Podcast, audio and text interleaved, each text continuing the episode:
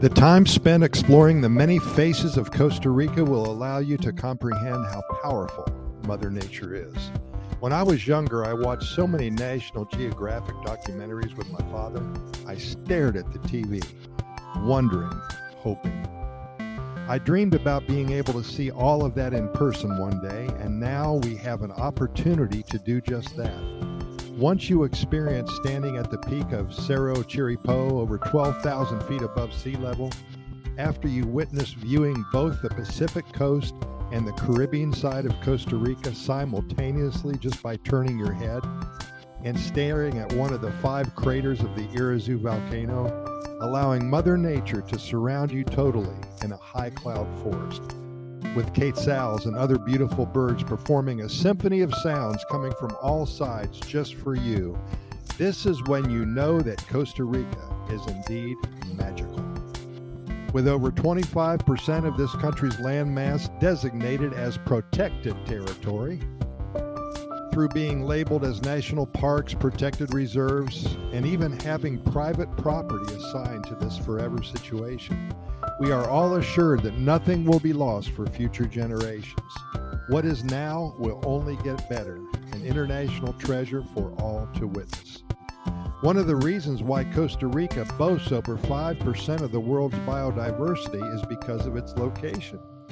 Millions of years ago, the land bridge that now connects Mexico and Colombia was formed by shifts in tectonic plates way below the surface of the earth and this allowed for all of the animals from both Americas to merge into a honey hole.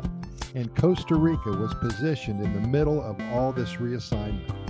Animals brought seeds and pods of plants, fungi, and other flora. The monkeys and the frogs, the spiders and the centipedes, the snakes and the lizards, the sloths and the tapirs, the big cats, the beautiful birds. They all came to visit, and now they can call Costa Rica home and we are the fortunate recipients of all of this, and no one seems to be complaining one bit. With way over 500,000 species of plants and animals, Costa Rica will keep you busy forever. Spend 10 years here, you will never see everything that there is to see. And keep in mind that this country is the size of West Virginia, so it's not that big. A huge draw to this country is the hundreds of thousands of birders who visit and challenge themselves to see the splendor of the resplendent quetzal, the scarlet macaws, and the different varieties of toucans.